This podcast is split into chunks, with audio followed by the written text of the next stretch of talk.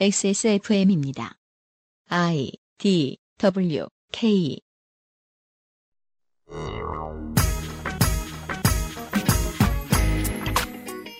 292회 토요일에 그것은 알기 싫답니다. XSFM의 유승균 책임 프로듀서가 인사를 드립니다. 오늘도 그것은 알기 싫다에 들어주셔서 감사합니다. 윤세민 에디터도 감사합니다. 네, 안녕하십니까. 윤세민입니다. 네. 오늘은 어제에 이어서 어, 영화계 노동자들의 현실에다가 그분들의 노동권을 보장하는 방법들에 대해서도 이야기를 나눠보도록 하겠습니다. 네. 광고를 듣고 와서요. 그것은 알기 싫다는 지친 당신에게 평산네이처 야왕데이 야왕나이트 나의 마지막 시도 퍼펙트 25 전화영어 액세스몰 전통주 섹션 액세스몰 음향기기 섹션에서 도와주고 있습니다. XSFM입니다. Bluetooth, headphone, speaker, Sony, Monster, wireless. Join the freedom. Access Mall. JJL. Speaker. Charge free. Bluetooth speaker. Go. Clarity. HDBT. Headphone. Headphone. Bluetooth. Sony Monster, JBL, Meet the speaker. join the freedom. Access Mall. 카카오톡으로 지난 수업 내용을 확인하고 반복해서 연습할 수 있습니다. 늘어난 실력을 매일 알려주는 전화 영어. Perfect 25.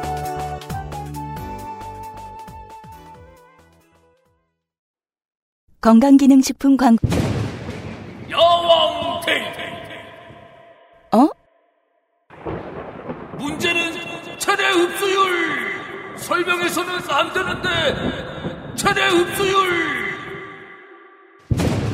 여왕 나이트 평산 네이처? 헤드폰 신제품 참 많이 들어와요.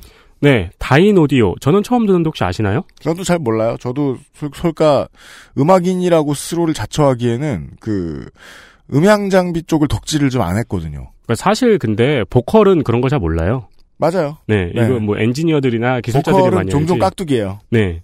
다인 오디오에 블루투스 스피커가 입고되었습니다. 네. 가격은 역시 조금 세요. 음흠. 저희 액세스몰에 들어오는 블루투스 스피커가 가격이 조금 세요.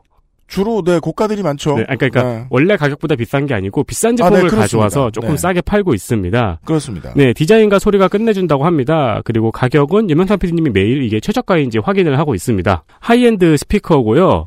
하이엔드로 바로 한 방에 가고 싶다. 네. 네, 나는 기변병이 있기 때문에 하이엔드로 바로 가는 게 좋다. 라고 하시는 분은 기변병. 다인 오디오 뮤직 시리즈를 눈여겨봐 주십시오. 그리고 지금 현재 소니 헤드폰이 잔뜩 입고되어 있는데 네. 간만에 JBL 헤드폰도 입고되어 있습니다. 음흠. 종범 리. 듀엣 블루투스 2시간 고속 충전으로 16시간 재생 가능합니다. 네. 역시 디자인은 예쁘고요. 음. 이게 지금 런칭된 이유가요. 귀돌이 대신 쓸 수 있거든요. 블루투스 헤드폰이 겨울에 좀 더 많이 팔린다고 하죠. 여름엔 못 써요. 그런가? 네, 저도 헤드폰 있는데 여름에 쓰면은 내가 땀 차는 것도 땀 차는 거고 땀 음. 때문에 헤드폰 수명이 줄어요. 아 그렇구나. 저는 그 날씨 환경에서 차단되어 있는 스튜디오 안에서만 헤드폰을 쓰기 때문에 네. 그런 걸 잘 몰랐는데. 근데 이제 네. 그런 게 있어요. 겨울에 이제 밀폐형 헤드폰을 오래 쓰면은 네. 귀와 고막 사이의 기압이 달라져요. 가끔씩 이렇게, 이렇게 날갯짓을 해줘야 돼 헤드폰을. 아 그렇군요. 어, 네, 그 날갯짓이 필요한 헤드폰을 팔고 있습니다. 음흠. 어, 관심이 있으시면은 리뷰를 한번 살펴보시거나 액세스몰 게시판에 문의를 남겨주세요. 그 액세스몰에서 물건 보신 다음에 이 물건이 어떤 건지 모르겠다 싶으시면은 포털에서 그 땡땡 제품 리뷰 검색하시면 많이 나와요. 네, 저희 헤드폰 판매 담당자님이 오디오 박사입니다. 어, 이번 달 액세스몰 헤드폰 프로모션도 같이 하고 있습니다. 이번 달에도 소니 SP600이나 700N 등의 가격이 좋습니다. 어, 페이지 내에 제품이 워낙 많아가지고 약간 복잡해요. 네. 네, 좀 길고 스크롤이. 그래서 썸네일에 보시면은 그 세일 이렇게 써 있는 거 있거든요. 그런 거 참고하십시오. 네, 그거를 클릭해가지고 눈여겨 살펴보시고 저희 유면상 PD님은 그 네이버에서 최저가 검색해 보시라 네. 자신 있게 말하고 있습니다. 그렇습니다. 어제와 다름없이 어, 영화 일을 오래 하는 바람에 인생이 우울해 보이는 조정유민 씨가 그대로 앉아 계십니다. 네, 안녕하세요. 하지만 그 모든 사람들의 인생이 그 계속 우울하게 안 풀리라는 법은 없습니다. 고민을 하다 보면 뿅 하고 이렇게 조성주가 나타나기도 하고 러닝머신에서 그리고 사실 이제 조성주 소장은 중요하지 않아요. 이 문제를 처리해줄 뭐 예를 들어 뭐 임정민 제장의 케이스로 얘기해 봅시다. 혹은 뭐 네이버의 공동성명에 대해서도 얘기를 해보죠. 네. 네. 어떤 조직을 찾아가서 누구를 만나고 어떤 프로세스를 거치게 되는가가 중요하지요. 이번 일의 공론화의 역할을 좀 담당을 하신 것으로 보이는 청년 유니언의 나현우 기획팀장이 청취자 여러분들을 뵙기 위해서 XSFM 스튜디오에 나와 있습니다. 반갑습니다. 네, 안녕하세요. 나현우입니다. 네. 빨콩 싱크패드는 간지가 나네요. 아, 네. 한국 레노버에서 사셨군요. 네. 맞습니다. 실천하시는 분이요. 청년 유니언이 그 만든 사람이 제가 아는 사람인 것 같아요. 아, 네. 아마 그럴 겁니다. 그죠? 창립 멤버실 거예요. 팀장님이 이 문제를 처음 공개하신 스태프분들이 조정의민 씨 말고도 몇 분 더 계셨습니다. 이분들 처음 만났을 때의 만나셨을 때의 상황을 기억하십니까? 아, 네. 기억합니다. 저희가 어쨌건 이제 의민님을 8월에 처음 만나고 영화제 스태프들한테 제보를 받아야겠다 해가지고 온라인으로 이것도 열고 그리고 이제 그 전에 제가 영화 일을 좀 하기도 했어서 주변 친구들한테 영화제 스태프 아는 사람 없냐 하면서 이제 아 팀장님은 어떤 일을 하셨어요? 저희 연출부 일을 한 정확히 어떤 일입니까? 연출부에서 하는 일. 연출부는 제가 생각하기엔 모든 일을 한 것 같은데 조연출. 뭐 이렇게 천지 천지창조 이런 거요. 그렇죠. 사실상. 사실상 네. 그런 거죠. 물건 뭐가 빈다 없으면 이제 찾아와라. 뭐 음. 이러면은 가서 찾아오고 뭐. 음. 감독님으로 영화 틀어가지고 영화제에서 영화 튼 적도 있으세요. 아 그래요. 아 진짜요? 아 예전에 단편 영화 하나를 이제 그 영화제에서 틀었었는데 그 영화제에서 스태프분을 일했던 분이 이번에 제보자 중에 또 한 분이세요. 아, 정말 한 달이 건너면 다안 해요. 아, 네, 바닥이 맞습니다. 진짜 좁긴 좁네요. 음. 네 그렇더라고요. 음. 그래가지고 그런 식으로 수소문해서 이제 여러 사람들의 얘기를 이제 직접 만나는 경우는 좀 드물었고 만나기가 쉽지 않으니까 일정들이 더 바빠서 전화 통화를 많이 했고요. 네. 그러던 와중에 이제 그때 저희가 제보를 받던 와중에 진행됐던 영화제가 DMZ 다큐멘터리 영화제랑 부산국 DMZ 다큐멘터리 영화제. 네, 네. 부산국제 영화제 두 개였는데 음. 아, DMZ 다큐멘터리 영화제 같은 경우에는 속절없이 시간이 지나가면서 어떻게 제보자를 잘 못 구했어요. 음. 좀이 문제에 관해서 문제의식 가지고 대응할 만한 제보자분을. 음. 근데 이제 부산국제 영화제 같은 경우에는 갑자기 어, 전화 한 통이 왔죠. 그때 부산국제 영화제에서 영사자막 팀에서 일하고 있는 어떤 한 분이 음. 어, 야근을 했는데 돈을 한 푼도 안 준다. 음. 이런 이제 제보를 저희 쪽으로 해주셨고 음. 그분 통해서 이제 부산국제영화제 자체 문제 를 먼저 그럼 다루자 이렇게 되면서 네. 이번에 이제 19일 날 기자회견 때 부산국제영화제 체불임금 지급 촉구 뭐 이런 식으로 이제 대응을 하게 되는 계기가 되기도 했고요. 예. 본인도 영화 일을 안 해보신 건 아니니까 어땠을까요? 그래도 처음에 이야기를 들었을 때 엄청 황당한 수준이었나요? 좀 많이 놀라긴 했어요. 왜냐면은 네. 부산국제영화제는 제일 큰 영화제고 네. 네. 본인들 얘기로는 아시아 최대 영화제 네. 그런 얘기 많이 하잖아요. 그리고 네. 올해 이제 내부 제보로는 이제 매년 하는 얘기지만 어 역다 최대 상영작을 내겠다 매년 하는 얘기지만 올해 네. 그러면서 야근도 많이 하고 했다고 했어요. 음. 근데 야근 수당이 아예 없다는 거예요. 그러니까 야근할 경우에 근데 여기서의 야근이라는 건 무슨 뭐 한 달 동안 다 합해서 20시간, 30시간 이런 것도 아니죠. 그런 수준이 아니잖아요. 그런 수준이 산업혁명급이잖아요. 그런 수준이 아니었죠. 이게 야근 수당 같은 경우에 이제 보통 1.5배잖아요. 네. 5인 이상 사업장에서 이제 8시간 이상 일했을 때 연장 근로로 1.5배 그리고 10시 이후 노동부터 또 1.5배 이렇게 되는 건데 옳습니다. 그게 전혀 없을 뿐더러 기본적으로 제- 이제 시간당으로 지급되는 최저임금 기본급 있잖아요. 네. 그것도 아예 안 주고 있었던 거예요. 아 진짜요? 네. 아, 근데 이게 놀라운 게 그 어제 방송에서 조정민 씨가 야간 수당을 주는 영화제도 있었잖아요. 네. 근데 있었어요. 그러니까 분명히 주는 영화제도 있는데 대한민국에서 가장 대표적인 영화제가 그걸 안 지키고 있었네요. 네, 그래서 좀 당황스러웠죠. 이, 너넨 이러면 안 되는 거 아니야? 약간 이런 생각이 들었던 거는 예산이 거의 두 번째로 큰 영화제 3배 정도, 130억 정도거든요. 아 진짜요? 네, 130억 정도인데 두 번째로 한국 영화제계의 미국이군요. 그쵸. 네. 제일 130억. 미국의 그 국방 예산 같은 거네요. 그렇죠. 네. 왜냐면 매출이 클 테니까. 그쵸. 네. 확실히 규모도 크고 사용작도 많고, 그리고, 사실 시장 입장에서도 너무 중요한, 그니까, 광역시급 시장인데도 불구하고, 그, 트레이드마크처럼 돼 버려서, 부산국제 영화제는. 절대 가볍게 생각할 수 없는 행사잖아요. 그쵸. 영화제 하면은, 부산국제 영화제는 다 알고 있죠. 네. 그래서, 그러면은 열흘 동안, 영화제가 열흘 열리거든요. 음, 그래서 야근성을 전혀 안 준다는 가정하에, 음, 이제, 기본급도 안 주고, 이분들이 기본적으로 받는 월급 빼고, 음. 체불임금이 얼마나 될까? 내부에 이제 노동시간 제보를 받은 것들이 있어가지고 그거 가지고 추산을 했는데 어, 돈 계산 좋아요. 네. 네, 추산액입니다. 1억 2,400만 원이 나왔어요. 열흘 동안. 열흘이요. 열흘. 열흘 동안. 아니 근데 영화제는 그 열흘만이라는 게 아니잖아요. 그쵸. 그 전에 더 있으니까 아마 금액은 더 불어나겠지만 일단 저희가 게- 어쨌든 확인할 수 있는 열흘 안에서만 계산했을 때 열흘. 저는 1억 2천 뭐 이러길래 우습게 생각했는데 그 열흘이야. 네. 황금알을 까먹는 산업이군요. 네, 껴먹는. 그 스태프분들이 한 150여 명 정도 계세요. 당기 계약직. 150분. 네. 음. 근데 그분들이 다 못 받은 금액이 정도 되는 거죠. 음. 150분 규모 엄청 큽니다. 네. 거기에 어제 이 시간에 의미 씨가 저, 저희한테 설명을 해주신 자원봉사자들 15,000원 하루에 주는, 주는 식으로 띵겨 먹는 것까지 합하면은 어마어마하겠네요. 아, 자원봉사자는 부산 영화제가 한 300명 될 거예요. 에? 와. 450명? 와, 그러면 그거 영화제 준비 기간까지 합해가지고 모든 걸 적법하게 처리하면은 아시아 최대 부산시 임금- 멸망. 어떻게 되는 거야? 아, 시아 최대 임금 체불이 되겠네요. 그쵸. 예, 최대 임금 체불 영화제. 네, 아, 물론 아시아에는 뭐 열악하는 국가들이 많으니까 그렇진 않겠습니다만. 그 나라들은 영화제를 저렇게 크게 안 하겠죠? 그쵸. 네. 아이러니한 거는 진짜 화려하잖아요. 네. 화려한 뒤편에서는 그 영화제 레드카펫 깔고 뭐 영화 틀고 행사 꾸미고 기획하고 하는 사람들이 제대로 된 보상도 받지 못한 채로 그 화려함을 사실은 책임지고 일을 하고 있는 거죠 또. 그 부국제 제보자분이 해준 얘기인데 그 이제 문제 제기를 했을 때 이런 얘기를 들었대요. 23년 동안 너같이 이제 이런 걸 달라고 한 사람 네가 처음이야라고 했다는 거예요. 반했구만 또. 23년 만에 야근 수당 달라고 한 사람은 네가 처음이야. 네. 그래서 그때 이제 그 제보자분이 생각했던 게, 아, 그럼 23년 동안 사람들이 다 이렇게 일한 거야? 그죠. 너무 관행처럼 당연하게 이렇게 계속 영화제가 유지되고 있어. 그게 이제 단기적으로 이루어지는 행사가 이제 몇 년째 이렇게 그러니까 영화제 같은 경우죠. 그러면 모든 사람들이 아 이번에 참고 다음에 여기서 안 할 거야라는 생각으로 떠나가고 어제 윤식께서 설명해 주신 네, 대로 네. 그 생각 때문에 주최 측은 계속 이득을 챙기는 거죠.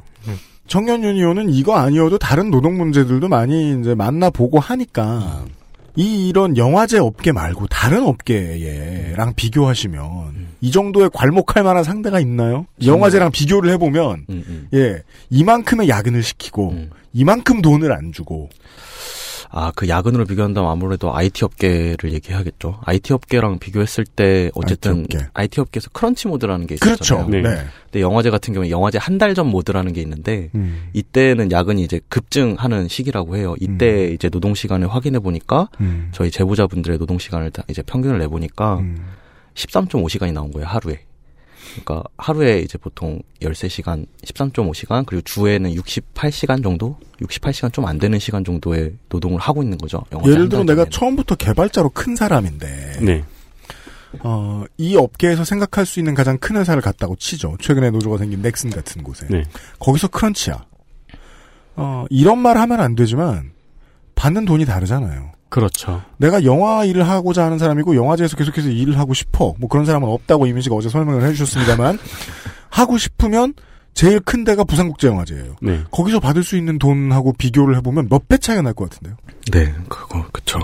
크런치 모드를 겪은 개발자들은 그 연봉 협상 때 아, 크런치 모드 내가 얼마나 고생했는데라는 말을 할 수가 있잖아요. 같은 회사에 계속 있는 경우가 많으니까. 네.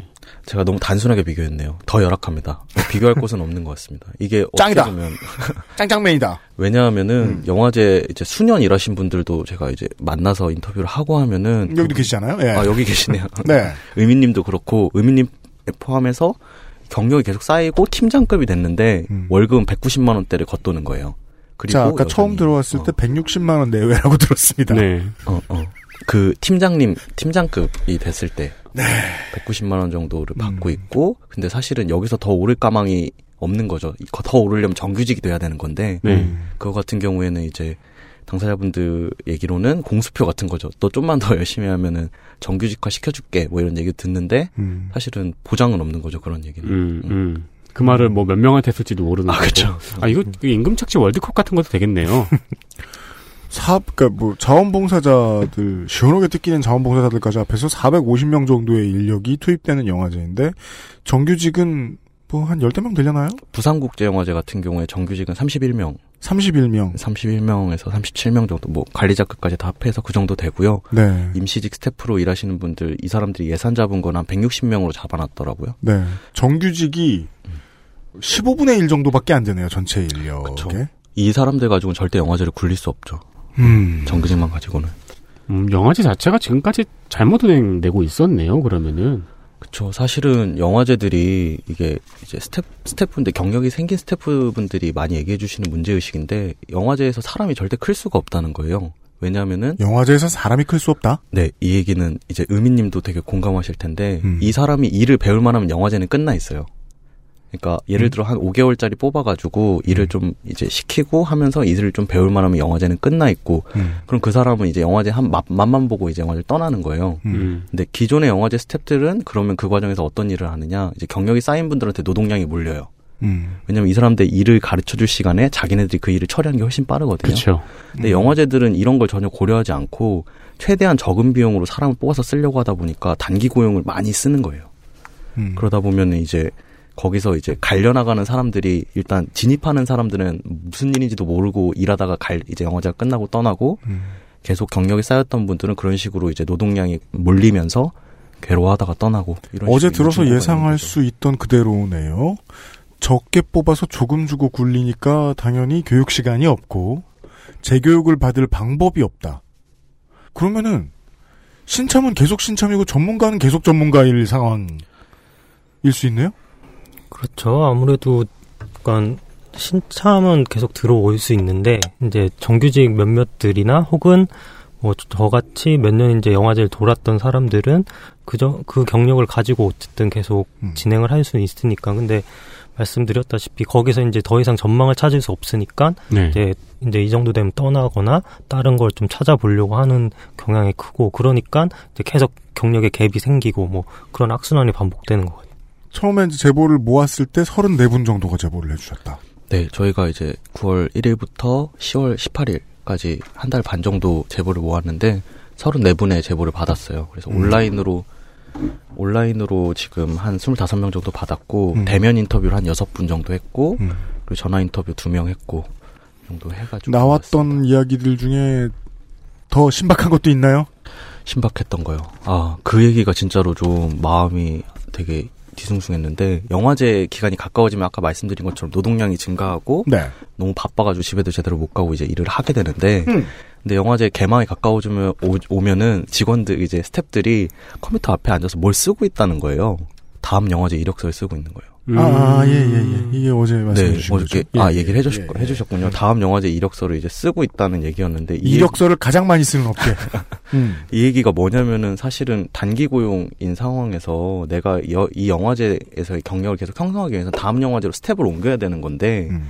근데 그거를 보장해 줄 수 있는 게 아무것도 없는 거예요. 만약에 다음 영화제 떨어지면은 나는 영화제 경력이 하나 빈 채로 뭐 단순한 다른 일을 아르바이트를 하게 되거나 이렇게 되는 거라 음, 음, 그거에 대해서 되게 절박한 상황이 있는 거죠. 음. 근데 영화제 저희가 조사한 거 혹시 보시 보셨다면 아시겠지만은 저희 제보자 34명이 근로계약 맺은 게 97개 정도가 돼요. 음. 그거를 이제 많습니다. 네. 좀 많죠. 네. 97개를 보니까 이 사람들이 7.5개월이 그 풀타임으로 일했을 때 실업급여를 받을 수 있는 최소 기간이거든요. 아, 그래요. 어제 이, 이 미스테리를 못 풀었죠. 7.5개월 실업급여를 위해서는. 네, 7.5개월 정도가 돼, 음. 돼야지 사실은 실업급여, 계약이 해지됐을 때 실업급여를 받을 수 있는데 음. 거의 87.6% 거의 90%에 가까운 근로계약이 다 7.5개월 미만인 거예요. 음. 이 경력자분들이 영화제에서 경력을 형성하면서 실업급여를 제대로 받을 수도 없는 상황에 놓여 있는 거죠. 사실은 이렇게 프로젝트 단위로 하는 일의 경우에는 그 일과 일 사이의 안전망이 진짜 중요한데 네. 그 안전망에도 포괄될 수 없는 상황에 놓여 있는 거죠. 그러니까 음. 불안할 수- 불안할 수밖에 없고 음. 의원님 말씀하신 것처럼 그렇게 다음 영화제 이력서를 쓰는 게 자기를 구할 수 있는 유일한 약간 행위인 거죠. 뭐. 8분의 7 정도가 7.5개월을 못 넘기고 일했다. 어, 의민 씨께서 어제 말- 지적해 주셨던 것 중에 하나는 또 4대 보험을 안 주면 어차피 또 대상조차 되지 않는다. 였는데 그러면 12.5%도 안 되는 사람들 말고는 실업급여 대상이 안 될 거란 얘기예요. 그렇죠. 근로계약 맺었던 것 중에 어쨌든 12.5%에 해당하는 사람들 말고는 근로 그 실업급여 수급 신청을 할 수도 없죠. 근데 가능한 경우는 그렇게 있죠. 예를 들어 내가 여기서 3개월, 저기서 5개월 해가지고 두 개를 붙여가지고 8개월을 만들어서 실업급여 할 수도 있겠죠. 근데 음. 어쨌건 단일 근로계약으로 두고 보면은 실업급여를 받을 수 없는 상황에 대부분 다 놓여 있는 거죠. 영화제 같은 경우는 좀 특이하잖아요. 원래 실업급여를 회사에 요청하면 회사도 페널티가 있기 때문에 음. 약간 힘싸움 같은 게 있는데 영화제 같은 경우에는 그런 부분에서는 조금 없지만 기간 만료가 안 되는 거겠네요. 가진 퇴사를 하면은 사실 실업급여 대상이 아닌 거잖아요. 네. 그래서 근데 영화제에서는 이제 어쨌든 계약 끝나는 걸로 해서 영화제에서 이제 고용 해지를 하는 걸로 처리를 해주는 경우가 있, 대부분이라서 네. 그렇게 기간만 되면은 실업급여를 신청할 수는 있게는 해주죠. 음, 그게 음. 보통 이게 여- 계약 끝나고 이제 자진 퇴사 형식은 아닌 거는 맞으니까. 계약의 만료니까요. 네네, 계약 그거는. 만료니까. 실업급여를 막는다거나 어, 정규직화 전환을 막는다거나 이런 의미의 쪼개기 계약들은 뭐 저희가 다루지 않았던 것이 아닙니다. 근데 공무원 비정규직이라든가 뭐 이런 경우들 우리가 다루면서 무슨 12개월에 한 번, 뭐 23개월에 한 번 이렇게 쪼개기 한다는 얘기는 들었는데 7개월, 4개월 막 이렇게 쪼갠다는 이런 마이크로는 여기서 처음 봤습니다. 다른 형태의 쪼, 그러니까 주로 쪼개기 계약들 많이 하시는가 봐요. 네, 우선은 DMZ 영화제가 지금 보시면은 쪼개기 계약 어, 제보가 3개가 들어왔어요. 의미님 포함해서 음. 세 명, 세 분인데 세 분 다 비슷한 양상이에요. 뭐 1.5개월, 11개월, 8개월, 뭐 7개월, 8개월, 11개월 뭐 이런 식으로 다 쪼개기 계약을 했던 거거든요. 7개월, 8개월, 11개월?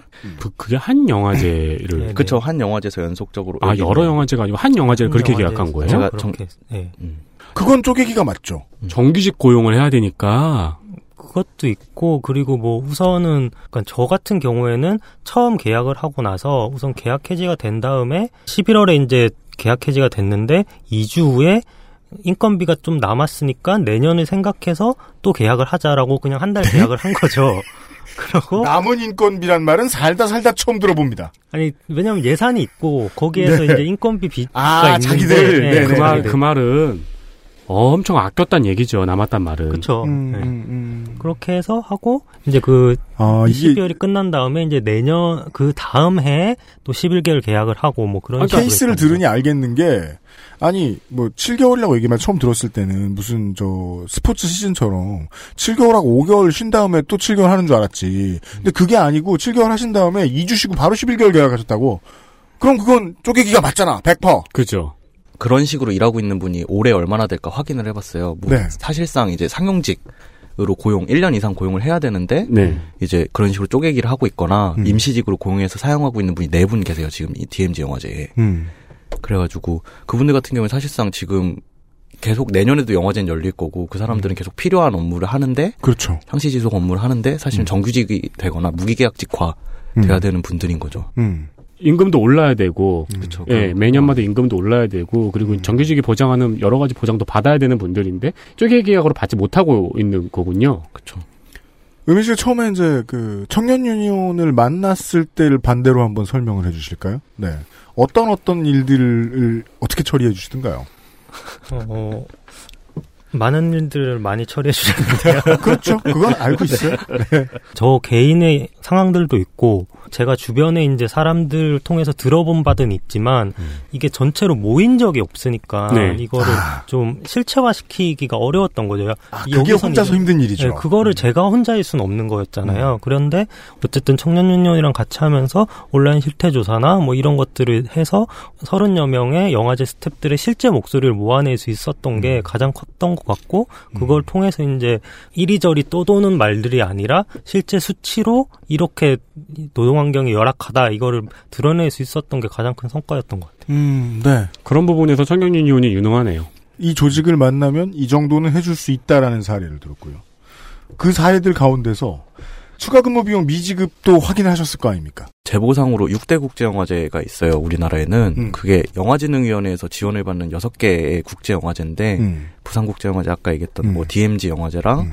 제천 음악영화제 음. 그리고 부천 판타스틱 영화제 그리고 저 전주 아 전주 영화제 또 하나 더 있죠. 여성 영화제. 아 서울국제 여성 영화제 이렇게 음. 여섯 오, 개가 있습니다. 왠지 멋있다. 음. 멋있습니다. 네. 그래가지고 사실은 여기 영화제들 스탭들 오래 일했던 스탭들을 다 만났어요. 네. 어, 여기 음. 어쨌든 한 분씩이라도 6대 국제 영화제는 중심적으로 사실은 확인해야 됐기 때문에 네. 음. 이분들 전부 다 이제 수당을 받, 받은 적이 없다고 했고 DMZ 영화제 같은 경우에는 이제 작년까지는 사실은 그 말씀을 해주셨을지도 모르겠는데 이제 11시가 넘어가면은 퇴근을 찍고 일을 한다라는 음. 제보가 있었는데 올해 스태프분 얘기 들어보니까 어쨌건 올해부터는 좀 그런 게 좀 많이 사라져서 되도록이면 사람들이 11시 되면 다 퇴근하려고 한다.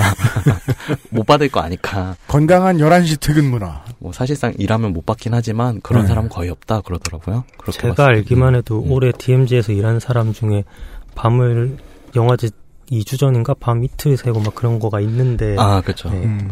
얘긴 나오지 않고. 음, 그 얘기는 음. 또, 또, 음. 그, 그에 비하면 또 DMZ 영화제 분들은 자각하고 계신 거는 우리, 우리는, 우리 영화제는 그나마 너무 나은 편이다.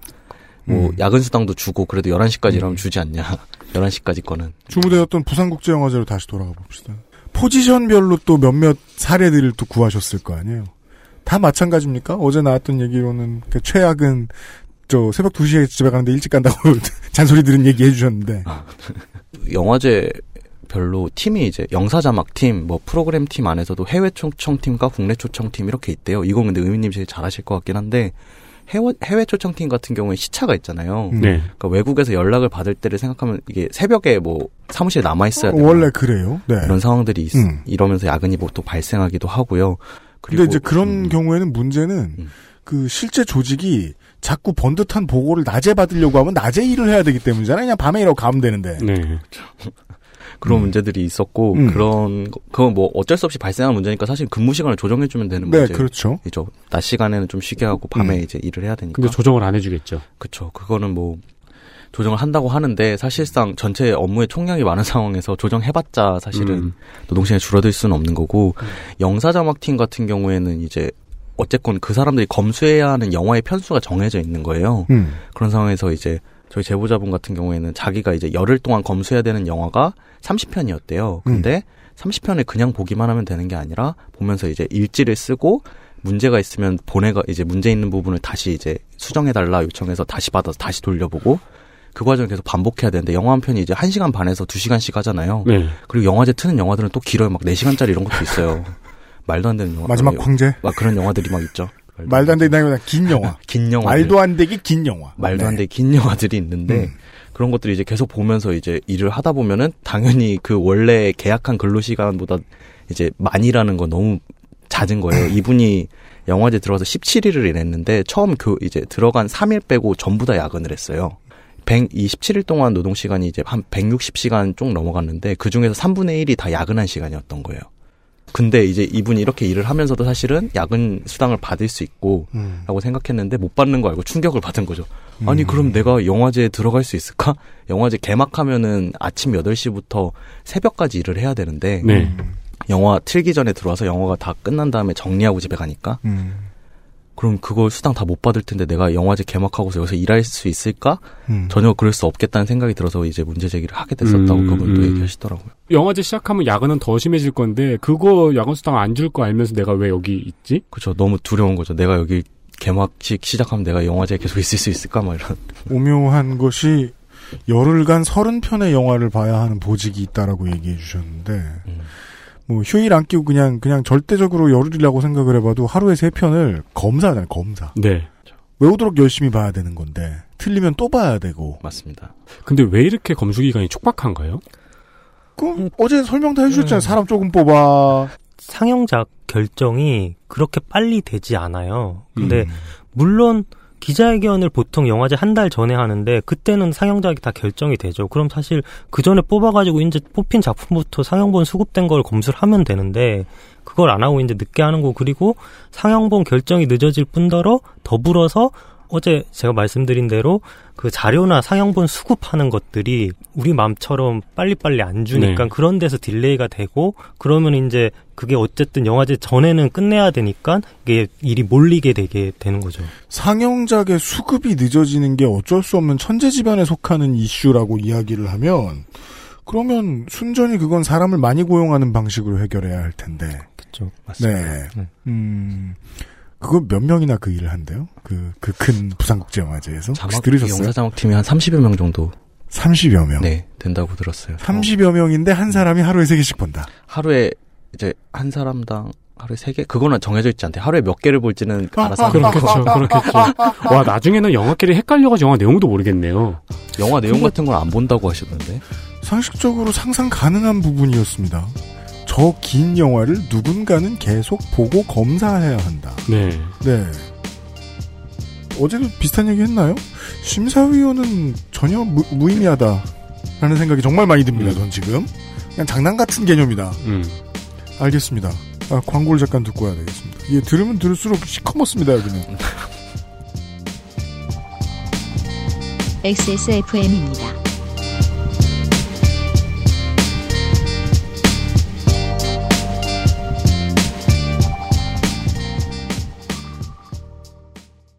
아버님, 저희 왔습니다. 오랜만에 사위가 왔네요. 전통주는 준비하셨죠? 엑세스몰에서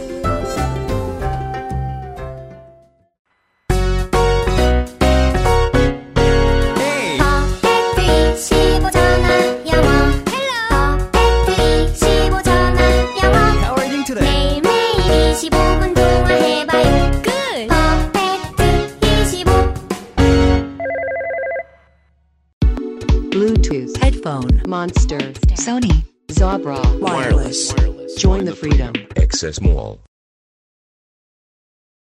그것은 알기 싫다. 292회 토요일 순서입니다. 아, 어제와 그대로 조정의민 씨가 앉아 계시고요. 예, 청년 유니온의 나영호 기획팀장도 함께하고 있고요. 영화제를요, 저 같은 촌놈이나 좀 안 가보지, 가시는 분들은 다 가요. 특히 부국제 같은 경우에 많이들 가시죠. 그렇죠. 사람들이 부산에 반드시 가야만 하는 몇 번의 타이밍들이 있잖아요. 네. 쥐스탄가? 백스코에서 하는 거? 네. 게임 전시하고, 예, 국제영화제하고. 네. 말고 뭐 부천도 북적북적 하고요. 그렇죠. 전주도 시내를 돌아보면 1년 내내 영화제 준비하는 것처럼 보일 때가 많아요. 음, 전주는 워낙 또 그때 날씨도 좋고 먹을 것도 많고 그래가지고 제천도 그렇고요. 평상시에 계속 그게 되게 자기 지역의 대표 상품인 것처럼 잘 보이는데 늘 걸려 있어요. 부산국제영화제 같은 거 매년 하니까 머릿속에 어, 저것만 준비하는 사람 1년 내내 저것만 준비하는 직원이겠거니라고 생각을 했어요. 가시는 분들은 잘 아신다는 겁니다. 한국에 사시는 분들은. 그 중에 연례 행사들 가운데 DMZ 국제 다큐 영화제가 그나마 낫다는 얘기를 지금 살짝살짝 몇 번 해주셨어요. 나은 게 어느 정도 나은 거예요? 뭐가 낫다는 거예요? 야근 수당을 줘요. 아 밤. 법을 지킨다. 최저 수당은 지키나요? 최저임금은 지키나요? 조금 배경 설명을 해드리자면은 네. DMZ 국제다큐 영화제는 그 처음부터 이제 지자체 아 지자체래 지자체에 네. 그 소- 속해 있는 다른 영화제들처럼 그런 조직위원회나 이렇게 나온 게 아니고 음. 경기도에 있는 경기 콘텐츠 진흥원의 그 산하 행사였어요. 음. 네. 그런데 경기 콘텐츠 진흥원은 어쨌든 공공기관이기 때문에 음. 급여나 그런 것들이 그 공무원에 준하는 식의 기준과 뭐 호봉이나 그런 거를 따졌던 거죠. 음. 그러다가 4회 때 DMZ 국제영화제가 이제 독립 사단법인으로 독립을 해서 지금처럼 뭐 경기도 위- 지사가 조직위원장이고 뭐 이런 식의 집행위원장 그런 체계를 꾸렸는데 음. 그 경기 콘텐츠 진흥원에 있던 체계를 그대로 그냥 가지고 온 거죠. 음. 그러니까 다른 영화제들보다 좀 급여 조건이나 아니면은 뭐 야근 수당이나 그런 시스템들이 나은 거죠. 다른 데는 아예 시작할 때부터 그런 게 없이 시작을 했는데 이건 역으로 말해서 상당 부분 추진을 할 때 국가나 지자체의 돈을 받고 움직이는 영화제임에도 불구하고 국가가 권유하는 노동권을 보장해야 할 의무 같은 건 다른 곳은 없었을 거라고 예상이 가능하군요. 그렇죠. 부산 영화제 처음 만들어지고 할 때 뭐 독립 영화인들이 어쨌든 표현의 자유 뭐 이렇게 얘기하면서 막 하곤 했는데 그때는 이제 이런 영화제를 만들어서 이런 영화제를 트는 거에 중심을 뒀지 그 영화제를 트는 사람들의 노동권에 대해서는 사실 그렇게 큰 관심을 가지지 않았던 거죠. 재밌습니다. 행사를 하고 싶어서 행사는 눈에 들어오는데 네. 행사를 만드는 사람이 뭐 하는지는 신경 안 썼다니. 근데 자료를 보면요, DMZ 국제다큐 영화제는 예산이 적어요. 음. 다른 곳보다. 부산국제영화대에 비하면 콩알만한 수준이에요. 근데도 야근수당 챙겨줄 수 있다? 이거 같은 경우는 제가 네, 네. 이 질문을 좀 보고서 저도 궁금해지더라고요. 그러면 예산 중에서 인건비 얼마나 편성했나 음. 이거를 좀 보니까 네. DMZ 영화제는 어쨌건 올해 전체 예산이 25억 4천만 원이었는데 네. 이 중에서 7억 원 그러니까 한 27% 정도를 인건비로 편성해 놨더라고요. 그래서 부산국제영화제랑 비교해봤는데 부산국제영화제 놀라운 게 부산국제영화제 40억을 편성해 놨어요 인건비로. 어. 근데 자세히 들여다보니까 네. 160명의 스태프 인건비는 9억 원이었어요. 우와. 그러면 나머지는 누구 인건비예요? 어, 31억 원은, 아, 이거는, 뭐, 그분들이 당연히 보장받아야 돼, 돼야 될, 뭐, 복리후생이나 뭐, 임금이겠지만, 이제 정규직 직원분들이 31억 원 정도로 편성이 돼 있었어요. 그분은 몇 명인가요? 아까 얘기했던 것처럼 30여 명 정도, 30명에 37명 정도. 뭐 관리자들까지 합쳐. 뭐 그분들이 부당한 돈을 취득하신 건 아니지만 그렇죠. 30여 명 정도의 인건비가 31억이고 160여 명의 인건비가 9억이라는 말씀이시죠 지금? 그렇죠. 양극화되어 있는 거죠 이렇게. 뭐 나머지 자료들을 제가 받은 바가 없을 때는 절대 계산을 합니다. 또저 잔인하게 쓰리 9억을 160명으로 나누면 550만 원이 좀 넘습니다. 한달 동안 받은 거면 뭐 나쁘다고 할 수 없지. 아 그쵸. 아니면 열흘 동안 받은 거면 550만 원을 몇 달 동안 준 거야. 보통 일하는 저 160명은 몇 달 동안 일해요. 지금 저희가 부산국제영화제 자체적으로 평균 예, 예. 고용기간 구했을 때는 한 4, 4개월 정도 나왔었어요. 4개월? 네, 4로 나눠보면 되겠네요. 그럼 140만 원이에요. 그렇죠. 짱. 여기에 이제 아마 뭐 다른 예산 조금 더해서 뭐 네. 교통비랑 이제 얘기로는 교통비랑 식비를 이제 10만 원, 10만 원에서 20만 원을 얹어주고 있었대요. 음. 그래서 그거 합치면 한 160만 원 정도가 이제 평균선이 아닐까. 그럼 보통 회사들 그러듯이 기본급 있고 수당 네, 맞아요. 뭐 네, 그렇게 네. 주는 건데 네. 그거는 저 세금을 덜 내기 때문에 그렇게 네, 하는 그렇게 건데요. 하는 거죠. 어, 그럼 최저임금도 안 나오네요? 최저임금을 그쵸 올해 수가 최저임금법에 의하면은 최저임금 위반이죠. 그래가지고 부산국제영화제가 저희가 이게 이용대 의원실 어쨌든 의원실이 좋은 게 뭐 근로계약서 다 내라 하면 이제 다 제출해야 되니까 아. 저희가 근로계약서들을 이제 그 개인정보 다 지워진 근로계약서들 이렇게 막 넘겨보는데 올해 최저임금법상 다 최저임금 위반인 분들이 거의 한 40% 정도 음. 어, 이 68건이 있었어요. 음. 68건이 있었고 그래서 이거를 너네 이거 어떻게 할 거냐 이제 얘기하는 음. 과정에서 예산을 추가 편성해서 영화제 개막 전에 다 음. 지급하겠다고 했어요. 음. 그래서 그 부분은 어느 정도 이제 개선이 된 상황이긴 하죠. 그분들은 위반 부분. 물론 그분- 아직 지급이 됐는지는 모르는 지급 제가 내부 직원분들한테 갑자기 어느 날 뭐 미지급 수당 하고 띡 해서 뭐가 들어와 있더래요. 그래 그게 그 수당이었던 거예요. 최저임금 미지급분이었었던. 음, 음, 네. 일단은 뭐 영진이급에서 불려갈 수 있기 때문에 음. 예 국감에서 해결될 수 있- 해소될 수 있는 문제이기도 했겠군요. 음. 예. 지적 안 하셨으면 안 나갔을. 당연하게 뭐 그 뭐 물어. 네. 조용히 넘어갔겠죠. 말은 해야죠 왜 화를 내세요? 당연하지 참 잘하셨어요. 네 맞아요. 네. 조정의민 씨께서 말이에요. 그 지금 올해 벌어진 이 문제하고 무관하게 한참 전에 몇 년 전에 시네20이라고 인터뷰한 걸 제가 찾아봤습니다. 네. 그 왜 하신 거예요? 그때는? 그때요. 그때 그 시내 21에서 영화제나 뭐 영화판에서 조금 그 새로운 사람들 뭐 좀 그런 사람들을 그냥 골라서 네. 신인급들 뭐 이런 사람들을 골라서 그냥 한 번씩 인터뷰하는 그 노동 꼭지가 환경 있었어요. 문제가 아니고 그냥 영화 영화 관련 예, 예, 인터뷰잖아요. 그런데 음. 그때 이제 마침 서울 독립영화제가 끝났을 때였고 그래서 음. 서울 독립영화제에서 한 명이 인터뷰를 했으면 좋겠다고 했는데 음. 저희 사무차장님이 안 하신다 그래가지고 제가 그냥 진행을 했었죠. 그때는 지금처럼 아 이거 못 해 먹겠다. 영화제 진짜 못 해 먹겠다. 영화 영화 고모고 다 이제 잊어버려야겠다. 이런 정도로 생각하셨나요? 아니면 그때는 이제 한참 꿈을 키우실 때였나요? 그때도 인터뷰 말미에 어쨌든 노동 조건에 대한 얘기를 하기는 했는데 음. 저는 영화제를 하면서 뭔가 개선을 해볼 수 있을 줄 알았죠. 그때는. 음. 근데 그게 쉽지 않고 영화제에서 살아남는 것조차 쉽지 않구나가 지금 생각인 거고 음. 여러 가지 조건들이나 그런 게 뭐 사람들의 인식이나 영화제 주최 측이나 혹은 뭐 그런 쪽에서 인식이 여전히 똑같은 상황에서 사람들 갈아넣는 건 똑같고 그리고 뭐 여러 가지 경제 상황이나 뭐 그런 것도 마찬가지니까 저는 오히려 그때 인터뷰할 때보다 상황이 더 안 좋아지면 안 좋아졌지 좋아진 건 별로 없는 것 같아요. 음.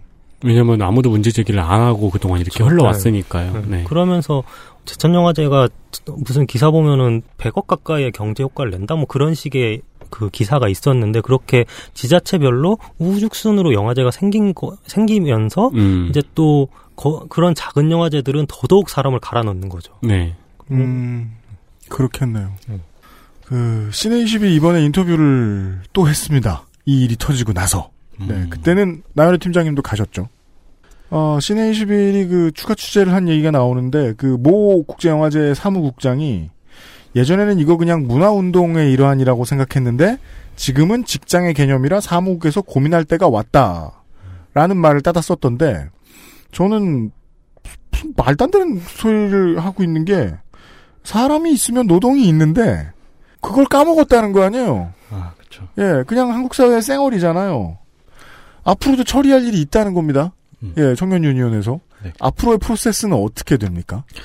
어쨌건 이게 사실 이제 의미님도 말씀하셨지만 이게 관행이었던 거예요. 그러니까 이게 원래 그런 세상 영화제는 원래 그런 곳이었던 건데 이제 그런 곳이 아니어야 한다는 목소리들이 이제 나오는 시- 부분이 있고 그 목소리들이 이제 단순히 이제 쪼개져서 나오는 게 아니라 이제 문제의식을 가진 분들이 이렇게 뭐 앞에 나서기도 하고 제보를 해주시기도 하고 하면서 이것들이 나오고 있는 건데 네. 사실은 이제 이로부터 우리가 이제 얘기할 수 있는 건 이런 거예요. 영화제가 사실은 발전하기 위해서는 그 영화제를 만들어가는 사람들의 자기 커리어 거기서 이제 숙련을 쌓아가고 자기 전망을 세우고 영화제 발전 비전을 거기서 자기 전망 속에서 그려나가고 이런 것들을 해나갈 수 있도록 이 사람들이 키워주는 일, 이 사람들의 어느 정도 인간적인 삶을 보장해주는 일이 필요한 건데요. 그렇다고 했을 때 아까 앞에 말씀해 주신 것처럼 지방자치단체들이 사실상 키를 다 쥐고 있어요. 예산 대부분이 지방자치단체에서 네. 지들이 하고 싶어 생긴 일이니까. 맞습니다. 네.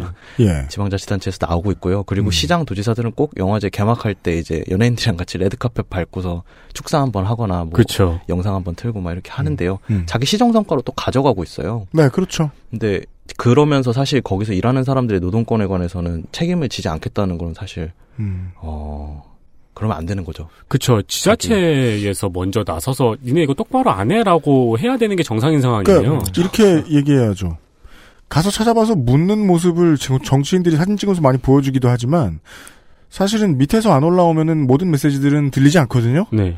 중간에 껴있는 정규직 이런 사람들이나 다수의 영화인들의 책임도 좀전 물어야 될 거라고 생각을 하고 예, 네. 이 얘기가 안 나온 분위기를 만들어 놓은 그런 분위기는 다 상상할 수 있잖아요. 저도 영화는 아니지만 다른 예능을 해봤고 뭐 한국 사회 다 그렇지 뭐 말 못하게 하고 예, 23년 만에 이런 얘기가 처음 나왔으려면 이제까지 말 못하게 한 분위기를 누군가가 대대로 만들어 갖고 그걸 한두 사람의 책임이 아니잖아요.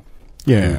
맞습니다. 그래서 이런 목소리들을 모아서 사실상 권한을 가진 지방자치단체들한테 공개적으로 약간 이런 거에 관해서 어떻게 앞으로 대책을 세울 건지 요구할 필요가 있고 그리고 대책을 세운다고 했을 때 그 사람들이 세워라라고 할 수도 있겠지만 스태프분들이 이제 요구하는 것들이 있어요. 어쨌든 최소한 실업급여를 받을 수 있는 기간을 보장해 주는 거. 음. 네. 그리고 그 가운데서 내가 이 영화제에서 자기 전망을 세울 수 있게 숙련에 어쨌든 충분한 교육 훈련 기간도 진입하는 분들께는 보장해 줄 필요가 있고 네. 그래서 고용 안전망과 직업 숙련 기회 이런 것들이 제공될 필요가 있고 한편으로는 사실 영화제에서 상 상시 지속 업무를 하는 스태프분들은 정규직으로 전환시켜야죠. 그렇죠. 이런 네. 논의들이 이제 스태프 내부 내부에 있는 건데 그런 음. 것들이 이제 좀 지자체를 통해서 실현될 수 있도록 예, 이제 실질적으로 예산이 편성될 수 있도록 하고 지자체가 책임 있게 이 부분을 이제 어, 해결해 나갈 수 있도록 움직이는 일들을 앞으로 해나가려고 하고요.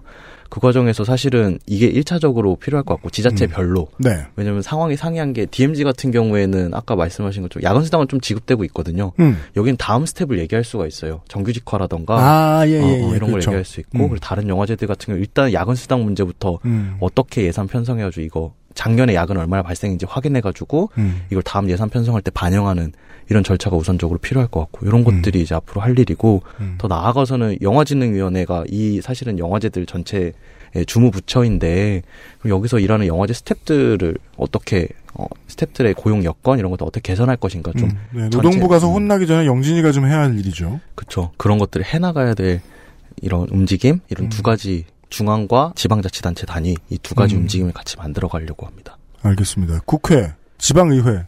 여기서 지방의회라는 건 뭐 DMZ 국제영화제를 얘기할 것 같으면은 뭐 경기도의회일 수도 있고 음. 작은 자치단체 제천시의회가 될 수도 있고 아니면 지방행정부 그 자체 시장실에 넣는다거나 음. 예할 수도 있을 것이고 경기도지사한테 얘기한다거나 어, 그런 류의 압박을 계속해서 실천을 해 주실 것이다라고 이해를 되겠습니까? 네, 맞습니다. 어, 영화 쪽에서 일을 하시는 분들도 다수, 네, 감독님들 뭐 이러저러한 프로듀서님들 이런 분들, 어, 저희 방송을 듣고 계신데, 관련한 다른 제보도 받고 계시죠? 네, 홍보를 좀 해주십시오. 영화제 스태프분들이 영화제에서 일하면서 뭐 임금 체불을 당했건 아니면은 영화제에서 일하면서 좀 느꼈던 불합리함들 그리고 뭐 불안함, 예를 들면 자기 전망에 대한 불안함들 다 있으실 거예요. 단기 고용이 워낙 많다 보니까 음. 그런 얘기들을 좀 들려주시면 좋을 것 같아요. 왜냐하면 그런 얘기들이 사실상 모여가지고 한 개인의 이야기가 아니라 이 사회 구성원들의 이야기로 다시 이렇게 바뀔 수 있는 거거든요. 그리고 지금 한 이제 34분 정도의 제보가 있었는데요. 음. 이게 추가로 제보가 들어온다면 그 얘기들도 모아서 사실 향후 영화제 스태프들의 노동조건 개선에 반영하려고 하고 저희가 그 청년 유니언 홈페이지가 있습니다. 청년 유니언 네. 홈페이지에 들어오시면은 제보센터 그 배너가 이렇게 크게 걸려 있어요. 네. 그걸 누르시고 제보를 해주시면 됩니다. 아니면 뭐 전화번호도 있는데 02735-0262로 전화 주시면은 02735-0261입니다. 네 노동상담 전화인데요. 음. 전화 주시면서 영화제에서 일하는 일했던 경험이 있는데요 하면서 말씀해 주시면은 알아듣습니다. 네. 네. 청년유니언 사무실 가봤는데 사람 많을 것 같지 않던데. 아 저희 누구 받을 수 있어요 전화? 아 저희 그래서 핸드폰으로 아, 그 네. 돌려서 그렇죠. 저희도 그래요. 네. 네. 사람은 적지만 어떻게든 돌려서 받습니다. 그렇습니다. 네. 은 씨는 이제 어떻게 해요? 네, 이제 일자리 구해봐야죠. 새로운 의료보험증을 받을 수 있게. 그렇죠. 영화 생각 있어요? 물론 여전히 영화 보는 걸 제일 좋아하고 영화에 대해서 얘기하고 글 쓰는 걸 가장 좋아하지만 영화에서의 경험이 영화로부터 저를 더 멀어지게 만드는 것 같아요. 음. 네. 근데 이건 단순히 좋아하는 일은 취미로 끝나는 게 좋다라는 그냥 흔한 격언처럼 끝날 수 있는 그런 상황이 아니잖아요. 개선될 수 있는 여지도 있고, 네. 예, 노동 조건은 더 나은 노동 조건을 유권자로서 보장받을 권리도 충분히 있는 건데 지켜지지 않았다는 사실을 이제 우리가 모두 알게 된 거고. 이게 더 나아진다면요. 예전보다. 뭔가 일해도 되는 직장이 된다? 사실 거기까진 멀겠죠? 좀? 영화를 좋아하거나 뭐 영화 쪽에 관심을 가지고 있는 사람들이 꼭 알았으면 좋겠고 꼭 들어줬으면 하는 말이 있는데 네. 많은 사람들이 이제 뭐 영화를 이런 이 영화 중요해 이런 중요한 영화를 봐야 돼 그리고 이런 중요한 영화가 영화제에서 틀어져야 돼 뭐 이런 얘기를 한단 말이죠. 네. 근데 그 어떤 중요한 영화를 트는 것보다 네. 그 영화를 틀기 위해 하는 사람의 노동권이 중요해요. 그 영화를 틀기 위해서 그 일하고 노동하는 사람들의 노동권은 얘기하지 않고 이 영화가 중요해라고 얘기하는 거는 허상이라고 생각하거든요. 음. 근데 많은 영화인들이나 뭐 영화 관계자들은 영화 얘기만 해요. 심지어 영화를 만드는 사람들의 노동권도 제대로 보장받지 못하고 그 영화를 틀기 위해서 노력하는 사람들의 노동권도 제대로 보장받지 못하니까 그걸 제발 좀 알아주셨으면 좋겠어요. 얼마나 중요한 영화가 어떤 거장의 영화더라도 그걸 만들고 그거를 틀기 위해서 노력하는 노동자들의 노동권보다 중요한 건 아니라는 거. 네. 두 시간 동안 말 잘 못하신 거 다 보상하셨어요. 네. 기억해 주셨으면 좋겠습니다. 편집 잘 해주시겠죠? 아, 힘들어요. 다, 짜- 다 잘라가지고. 편집하는 사람의 노동권을 또 저를 걱정해 주세요. 영화제는 특수고용직이긴 하지만. 네.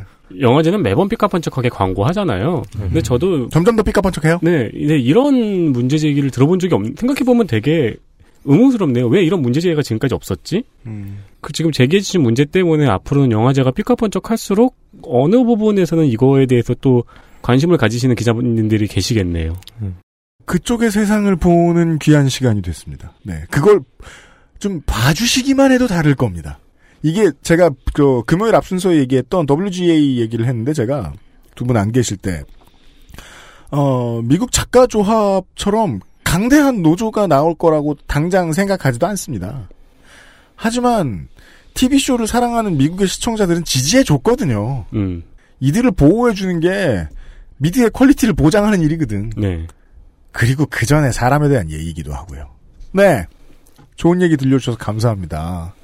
어, 조정민 씨, 그, 연신내로 돌아가시면 소장님께 안부를 전해주시고요. 네. 곧또 전화할 거라고, 네. 방송 전날에 녹음하러 나오라고. 예. 러닝머신 타고 있는데 말 거시면 저번 퀘스트는 완료하셨습니까? 금 주고. 포, 포션 주고. 필요한 게 있으면 다음에 또 찾아오게. 그리고 저희 방송에 약간 그 징크스 같은 게 있어요. 뭐요? 저희 그 메인 PD님이 이 일은 아직 한참 남았죠라고 하잖아요. 다음 주 해결돼요. 네, 그 다음, 네, 다음 해나 다음 주쯤에 해결돼요. 아, 엄청 좋은 징크스네요. 네. 어떻게 지난번에 정권 바뀌면서 그런 일이 많아졌어요. 저 네이버 노조 나왔을 때, 야, 이거 네이버가 아무리 이렇게 저, 조합 활동 열심히 해도 다른 회사들은 힘들 거다. 네. 다음 달에 다음. 저의 예측은 쓸모없다. 네. 청년유니언의 나연우 기획팀장님, 아, 남은 프로세스 잘 부탁드리고, 얼마 안 남았어요. 예측에 의하면. 네. 안녕히 오늘 돌아가십시오. 네. 그 예, 전에 일하셨다가 더러워서 다음부터 안 하셨던 분들 엄- 얼마나 많으시겠어요? 그니까 말이에요. 네, 그분들은 뭐 또 부담 없이 제보해 주실 수 있잖아요. 그분들이 사실 주 고객층이죠. 네. 네, 한 맞습니다. 1, 2년 된 분들. 네. 청취자 여러분들 잘 좀 부탁드립니다. 제보 좀 해주세요. 네. 쓰다가 웃기시면 요파 씨에도 보내셔도 되고요. 그러니까 여러분들 티내는 거 잘하잖아요. 그 아실 듣고 한다고 네. 하세요. 예. 오늘 두 분 나와주셔서 너무 감사합니다. 그리고 긴 기간 고생 많으셨습니다. 안녕히 돌아가십시오.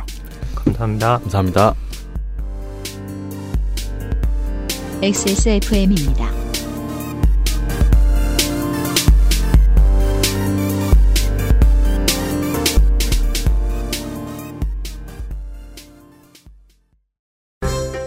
600년간 왕실에 진상하던 궁중술, 그 전통 그대로 빚어 만든 왕주. 평창 청정 지역에서 난 감자로 만든 국내 유일의 감자술 서주. 프리미엄 증류식 전통 소주 설레온. 어디에나 잘 어울리는 대통령도 선택한 바로 그 전통주. XS몰에서 만나보세요.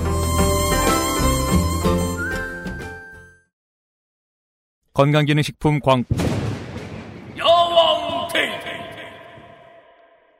좀 빨리 나오신 야왕 나이트! 체내 흡수율을 높인 농축 풍상 야왕 데이 평산네이처의 건강기능식품 광고입니다. 아스트랄 뉴스 기록실 뉴스 아카이브 2015년 11월 5일의 기사를 한번 살펴보겠습니다. 지디넷 코리아의 기사입니다. 네. 폭스바겐 파이낸셜 2년 무상 연장 보증 실시. 매일경제의 기사입니다. 폭스바겐 폭탄 세일 투아렉 현금 구매 시 1,700만 원 할인. 아시아경제입니다. 폭스바겐 코리아 전 차종 무이자 할부. 이- 일부 차종 선납금 0원. 네. 망할 때 보통 이러죠? 네. 망할 뻔 했나 싶은데 망하지 않은 디젤 게이트가 터지고 한가운데 있었던 시기입니다. 음. 네. 디젤 게이트가 9월에 터졌으니까 11월이었으면 그 불씨가 한창 달아오를 때였죠. 맞습니다. 특히 11월 4일 이 기사가 또 뜨기 하루 전인 11월 4일은 포르쉐, 아우디 그리고 다른 가솔린 차량에도 같은 속임수가 발견되었고 폭스바겐에서 이를 시인한 날입니다. 네. 이 디젤 게이트 사건이 일어난 지 어느새 3년이 지났습니다. 자세한 내용은 저희도 방송에서 전해드린 바 있죠. 네. 뭐 제가 없을 때요. 네. 그리고 그 이후 폭스바겐은 여전히 세계 자동차 판매율 1위 1위입니다. 네. 어쩐지 강력한 라이벌이었던 도요타가 오히려 점점 떨어지고 있습니다. 그렇습니다. 자, 3년이 지났습니다. 이후에는 어떻게 됐을까요? 독일에서는 올 10월에 검찰이 폭스바겐에 1조 2천억 원 정도의 벌금을 물렸습니다. 그리고 여전히 이 배출가스 조작에 임원진 어디까지 가담했는지는 수사 중입니다. 지지부진하다는 얘기입니다. 네, 그렇습니다. 어, 미국에서는 소비자들에게 17조 4천억억 수준의 배상이 결정이 됐고요. 여기가 제일 셉니다. 여기는 그 문제 차량 소유주에게 1인당 600만 원에서 1,100만 원 수준의 배상액이 결정됐습니다. 이 합치면 총 12조 원 수준이죠. 배상액만. 네. 그리고 캐나다에서는 인당 530만 원 수준, 즉 일- 총 합치면 1조 9천억 원 정도의 배상금이 결정이 됐습니다. 캐나다의 인구를 생각해 보면 엄청납니다. 그렇습니다. 네. 우리나라에서는 어떨까요? 100만 원 상당의 바우처를 지급했습니다. 아, 예. 물론 뭐 200억 원대 정도의 과징금이 있긴 있는데요. 어, 그리고 올해 초부터 리콜이 시작됐는데요. 온라인에서 리콜 후 차량의 성능이 저하됐다는 소문이 퍼지면서 리콜률도 아직 점- 절반 정도밖에 안 되고 있습니다. 그리고 국내에서의 약 5천 명 정도 규모의 소비자 집단 소송은 아직 진행 중입니다. 관련해서 검색을 해 보니까요. 2015년 11월 8일이 BMW 520D 차량의 화재 사건이 언론에 처음으로 보도된 날이네요. 지금 집단 소송의 요는요. 폭스바겐 코리아가 배출가스 조작 사실을 아까 에디터가 얘기해준 환경부 앞에서 시인했잖아요. 그리고 벌금을 물렸죠. 이 소송을 통해서는 그러지 않고 있다는 겁니다. 네. 우리는 조작 안 했다라고 하는 건데요. 이럴 수 있는 근거는 뭐로 봐도 징벌적 손해배상이 없기 때문이라고 저는 봅니다.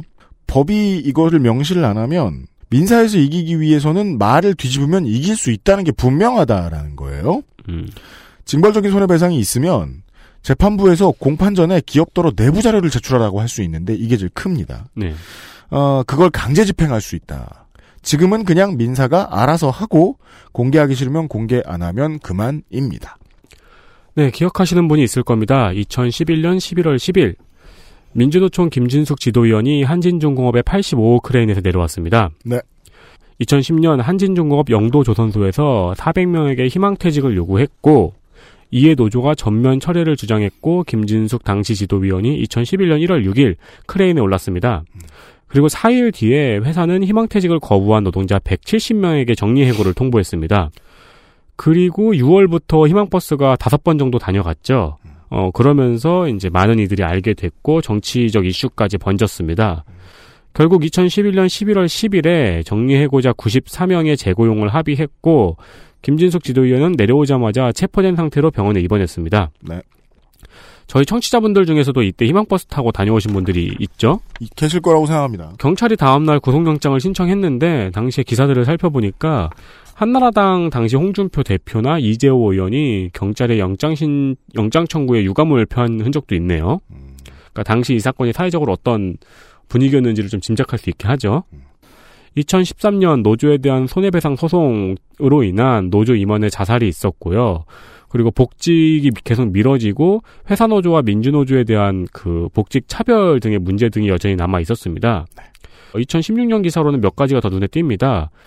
그 한진중공업도 이 과정에서 파리바게트처럼 회사 노조와 민주노총 노조가 나뉘었거든요. 근데 점점 회사 노조의 주도권이 커지는 거죠. 그리고 2016년에는 창사 80년 만에 처음으로 임단협을 회사에 위임했다는 기사가 있고요. 총선에서는 김무성 후보를 지지한다는 기사도 있습니다. 네. 원래 그 알실은 노동쟁이와 관련된 이슈에 관심을 부끄럽지만 그렇게 크게 가지진 않았어요. 다른 곳에서 얼마든지 더 잘하는 곳이 있을 거라고 생각했기 때문이 가장 큰데요. 음, 요즘은 좀 회의적인 게 더 똑똑한 노동운동, 더 얍삽한 노동운동이 좀 있었으면 좋겠다라는 생각이 많이 들어서 말이죠. 네, 이거 보니까 생각나네요. 작년 11월 10일입니다. 정치에 고의로 죽음에 이르게 했다는 혐의에서 경찰이 서혜순 씨를 무혐의로 판단했습니다. 작년에 개봉했던 영화 김강석 지금은 다들 머릿속에서 지우셨는지 언급이 없으시더라고요. 네. 네, 이 시즌이 유피디님이 할 말 하한 시즌이었죠. 뭐 사실 살다 보면 할, 할 말이 많지만 늘 적게 하는 거죠. 뭘. 이때는 막 터지기 직전이었는데. 근데 이때 이후로 제가 많이 배운 것 같아요. 네. 모든 할 말을 다 하고 사는 건 좋지 않다. 참기를 잘했다. 네. 네. 영화 김강석이 제기하고 있는 의혹의 내용은 김강석 씨도 타살이고 저작권자인 딸의 죽음도 의도적이고 이 모든 일의 용의자가 서혜순 씨라는 내용이었습니다. 네. 더 많이 강렬하게 기억하시는 거는 서혜순 씨가 뉴스룸에 나와서 인터뷰했던 거죠. 그렇습니다. 저희도 언급을 했었고 음. 당시에 뭐 프로파일러 정신과 전문의가 본 인터뷰 내용 같은 글들이 인터넷을 돌아다니긴 했습니다. 경찰은 서혜순 씨가 딸에게 지속적으로 병원 치료를 했고 쓰러졌을 때도 인공호흡 등의 응급 조치를 했다는 것을 이유로 무혐의로 결론을 내렸습니다. 이후 이상호 씨와 김강석 씨의 형 김강복 씨를 명예훼손으로 고발했고 그 서혜순 씨가요. 경찰은 이를 검, 검찰에 넘겼습니다. 네.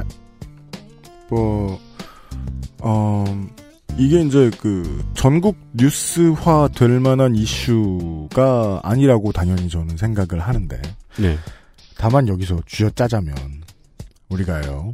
그 양쪽 모두 A와 B 양쪽 모두 주관과 감성에만 호소하는 모습은 커뮤니티나 동호회 깨질 때 네. 게시판에서 뭐 민사소송 법정에서 자주 볼 수 있는 모습입니다. 사람 사는 모습의 일부분이긴 해요. 제가 주관과 감성에만 호소한다는 이야기는 뭐 서혜순 씨가 워낙 그 눌변이시기도 했고 이 이상호 씨의 이 영화는 전문가들 증언이 거의 없었고 네. 없다시피 했고 해서 말이죠.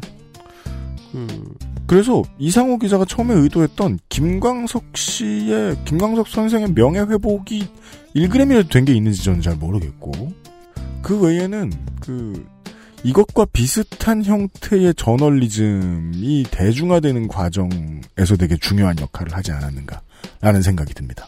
어, 예전보다 사실관계 확인이 덜 된 상태에서 풍성한 감성에 호소하는 저널리즘. 뉴스 아카이브였습니다. 윤세민 에디터 수고 많았습니다. 저희도 여기서 물러가도록 하겠습니다. 윤세민 에디터와 유승균 PD였습니다. 안녕히 계십시오. 잘 자요. XSFM입니다. I D W K